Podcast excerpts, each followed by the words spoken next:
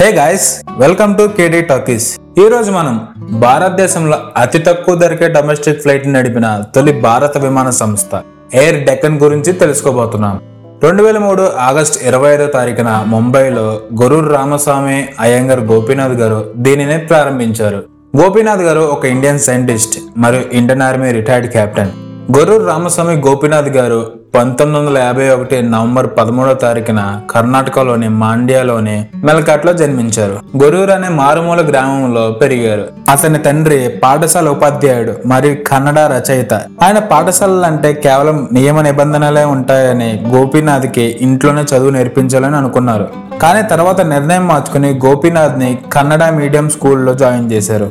గోపీనాథ్ గారు ఐదో తరగతి చదువుతున్నప్పుడు పాఠశాల ప్రధానోపాధ్యాయులు విద్యార్థులందరికీ ఒక ప్రవేశ పరీక్షను వారి పాఠశాలలో ప్రిపరేటరీ పాఠశాల కోసం నిర్వహించబోతున్నారని తర్వాత రక్షణ దళాల్లో చేరాలని కోరుకునే వారికి తెలియజేశారు. చాలా మంది విద్యార్థులు గోపీనాథ్ గారితో సహా పరీక్షకు సైన్ అప్ చేశారు. దురదృష్టశాతు పరీక్ష ఆంగ్లంలో ఉంది. మరియు గోపీనాథ్ గారు పరీక్ష హాలులో పేపర్లు తెరిచినప్పుడు అతని మనసు ఖాళీగా ఉంది. అంటే ఇంగ్లీష్లో చదవడం రాయడం లేదా మాట్లాడడం తెలియదు. కాబట్టి పరీక్షలో విఫలమయ్యారు. ప్రధాన ఉపాధ్యాయుడు కాగితం ఆంగ్లంలో ఉందని తెలుసుకునే ఢిల్లీలో రక్షణ మంత్రిత్వ శాఖకు కఠినమైన లేఖ రాశారు. ఆ లేఖలో ప్రాంతీయ భాషలలో అఖిల భారత పరీక్ష ఎలా నిర్వహించబడదు అతను పరీక్ష యొక్క ప్రామాణికతను సవాల్ చేసేంత వరకు వెళ్ళాడు. ఇంటెలిజెన్స్ అంటే ఆంగ్లాన్ని అర్థం చేసుకోవడం అని మంత్రిత్వ శాఖకు ఎందుకు అనిపించింది?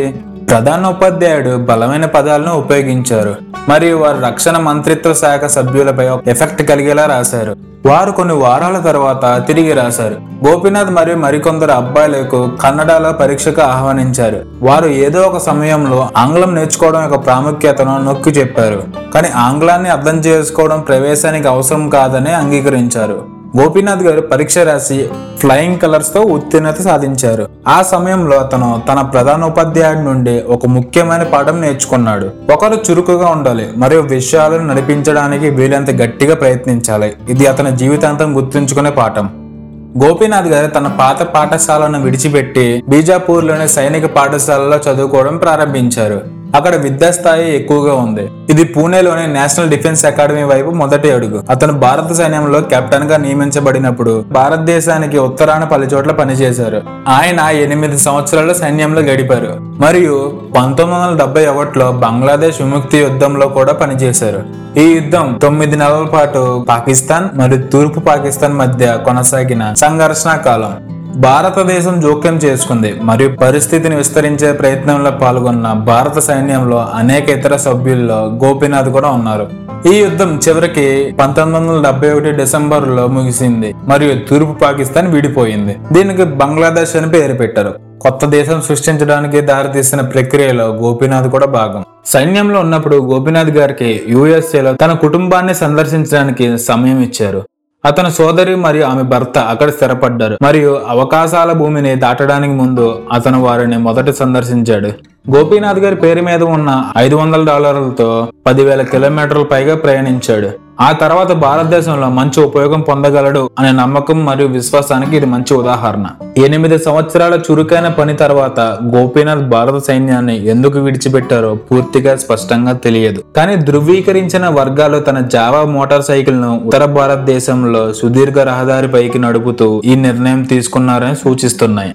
సైన్యం నుండి పదవి విరమణ చేసిన తర్వాత గోపీనాథ్ ఏం చేస్తారో తెలియదు. కానీ అతను ప్రభుత్వ ఉద్యోగం కోరుకోవడం లేదని అతనికి తెలుసు. ఆయన పాకిస్తాన్ పర్యటనలో ఆరు వేల రూపాయల కన్నా తక్కువ మరియు ఒక షార్ట్ గన్తో ఇంటికి తిరిగి వచ్చారు. ఆయన తిరిగి రావడాన్ని అతని కుటుంబంలో చాలా మంది ఇష్టపడకపోయినా అతని తోబుడ్డోలు గ్రామం నుండి దూరంగా ప్రయాణించారు. కానీ ఆయన తల్లి ఆనందంగా ఉంది. ఎందుకంటే ప్రమాదానికి దూరంగా ఉన్నారు కాబట్టి. తన వద్ద ఉన్న డబ్బుతో అతను తన మేనమామతో ఒప్పందం చేసుకుని పది ఎకరాల భూమిని కొన్నారు. సాపేక్షంగా బంజారు భూమిని వ్యవసాయానికి తీసుకున్నారు. ఇది చాలా శ్రమతో కూడుకున్నది. ఆయన ఒక స్త్రీని కూడా కలుసుకున్నారు. మరియు ఈ సమయంలో ఆమెను వివాహం కూడా చేసుకున్నారు. ఆయనకి పంతొమ్మిది వందల తొంభై ఆరులో రోలెక్స్ అవార్డును బహుకరించారు. ఎందుకంటే పర్యావరణ పరంగా స్థిరమైన సెరికల్చర్ ఫామ్ను స్థాపించినందుకు. గోపీనాథ్ ఇప్పుడు చురుకుగా ఉన్నందుకు తన ప్రవృత్తిని చూపించడం ప్రారంభించారు. ఆయన రాయల్ ఎన్ఫీల్డ్తో ఒప్పందం కుదుర్చుకుని మరియు ఎన్ఫీల్డ్ మోటార్ సైకిల్ను సరఫరా చేసే మల్నాడ్ మొబైల్స్ అనే వ్యాపారాన్ని ప్రారంభించగలిగాడు. ఆయన హాసన్లో హోటల్ కూడా ప్రారంభించారు. ఆయన అనేక ప్రతిభావంతులైన వ్యక్తి అనే తెలుస్తుంది. ఎందుకంటే అతను కన్నడలో పత్రికలు మరియు వ్యవసాయ ప్రచురణల కోసం వ్యాసాలు రాయడం ప్రారంభించారు. వ్యవసాయం మరియు వ్యవసాయంలో అతని అనుభవం అతనిని రెండు పనులు కొత్తగా ప్రారంభించడానికి దారితీసింది. చాలా గొప్ప చర్యలు గోపీనాథ్ తన వ్యాపారాలన్నింటినీ అమ్మేశారు. తద్వారా అతను ఒక దానిపై దృష్టి పెట్టాడు. జైన్ ఇరిగేషన్ డీలర్షిప్ ఎస్పాక్ ఆగ్రో. ఈ చర్య అతను కర్ణాటకలో చాలా ఎక్కువ ముఖ్యంగా బెంగళూరుకు ప్రయాణించాల్సిన అవసరం ఉంది. నగరంలో తన కుమార్తెకు తన విద్యతో సహాయం చేస్తున్నప్పుడు అతని పేదరికం మరియు బెంగళూరు యొక్క మౌలిక సదుపాయాలతో సహా ప్రధాన సమాజ సమస్యలకు గురయ్యాడు. ఆయన అనేక మంది ప్రభావవంతమైన సంఘ నాయకులతో సమావేశమయ్యారు. మరియు కాలక్రమేణా భారతీయ జనతా పార్టీ బీజేపీ వారి పార్టీలో చేరమని ఆహ్వానించారు. ఆ సమయంలో బీజేపీకి కర్ణాటకలో ఎటువంటి దంతాలు లేవు. ఫే హాసన్లో పార్టీ అధ్యక్షుడయ్యాడు. భారత ప్రధాని అటల్ బిహారీ వాజ్పేయితో కలిసి పనిచేశారు. ఏదేమైనా అతని మొదటి ఎన్నికల దాడి విపత్తు లక్ష నలభై వేల ఓట్లు పోలైతే కేవలం ఏడు వేల మంది మాత్రమే ఆయనకి ఓటు వేశారు. ఆయన రాజకీయాల నుండి తప్పుకున్నారు మరియు అనుభవాన్ని తన వెనక ఉంచుకున్నారు.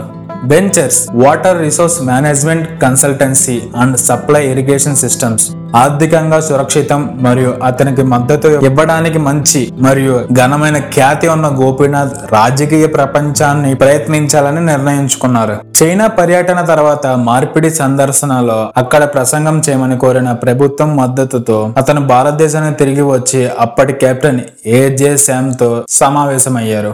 తరువాత కల్నల్ హోదాను పొందారు. ఏ జే శ్యామ్ గోపీనాథ్ జీవితంలో కీలక వ్యక్తి. అతను సైన్యంలో ఉన్నప్పుడు గోపీనాథ్కు మంచి మిత్రుడు మరియు రాజీనామా చేసిన తర్వాత హెలికాప్టర్ పైలట్గా ఫ్రీలాన్స్ ఉద్యోగం తీసుకున్నారు. అటువంటి శిక్షణ యొక్క విలువను గోపీనాథ్ చూశారు మరియు హెలికాప్టర్లు వాహనాలు పురుషులు మరియు సామాగ్రిని ఒక ప్రదేశం నుండి మరొక ప్రదేశానికి సులభంగా రవాణా చేయగలరు.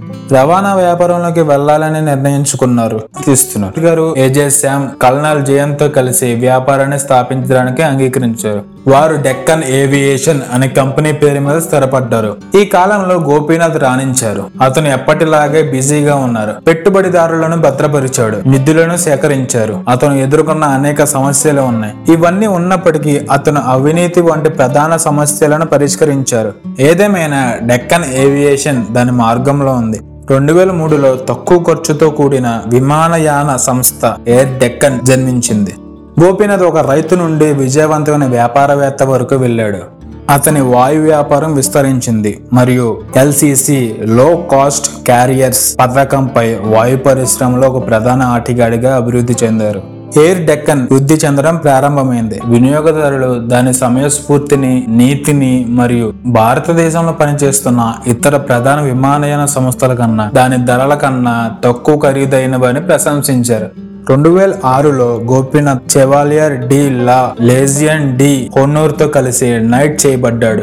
ఇది ఫ్రెంచ్ ప్రభుత్వం ప్రదానం చేసిన అత్యున్నత పౌర పురస్కారం. రెండు వేల ఏడులో ఎయిర్ డెక్కన్లో గొప్ప సామర్థ్యాన్ని గ్రహించిన విజయ్ మాల్యా గోపీనాథ్తో సమావేశమయ్యారు. మరియు మాల్యా విమానయాన సంస్థలైన కింగ్ ఫిషర్ ఎయిర్లైన్స్లో విలీనం చేయాలని నిర్ణయించుకున్నారు. అప్పటి నుండి గోపీనాథ్ డెక్కన్ చార్టర్స్ మరియు డెక్కన్ త్రీ సిక్స్టీలను స్థాపించారు. ఇవి కార్గో మరియు ఎక్స్ప్రెస్ లాజిస్టిక్స్ వ్యాపారంపై దృష్టి సారించాయి. అతను మరొక విమానయాన సంస్థను కూడా స్థాపించాలని యోచిస్తున్నారు పరిశ్రమలోని అనేక మంది విదేశీ ఆటగాళ్ళు తన కొత్త ప్రాజెక్టుపై ఆసక్తి వ్యక్తం చేశారు. అంతేకాకుండా తమిళ్ సూపర్ స్టార్ సూర్య తీస్తున్న కొత్త సినిమా ఆకాశం నీ హద్దురా గోపీనాథ్ గారి బయోగ్రఫీని బేస్ చేసుకుని తీస్తున్నారు.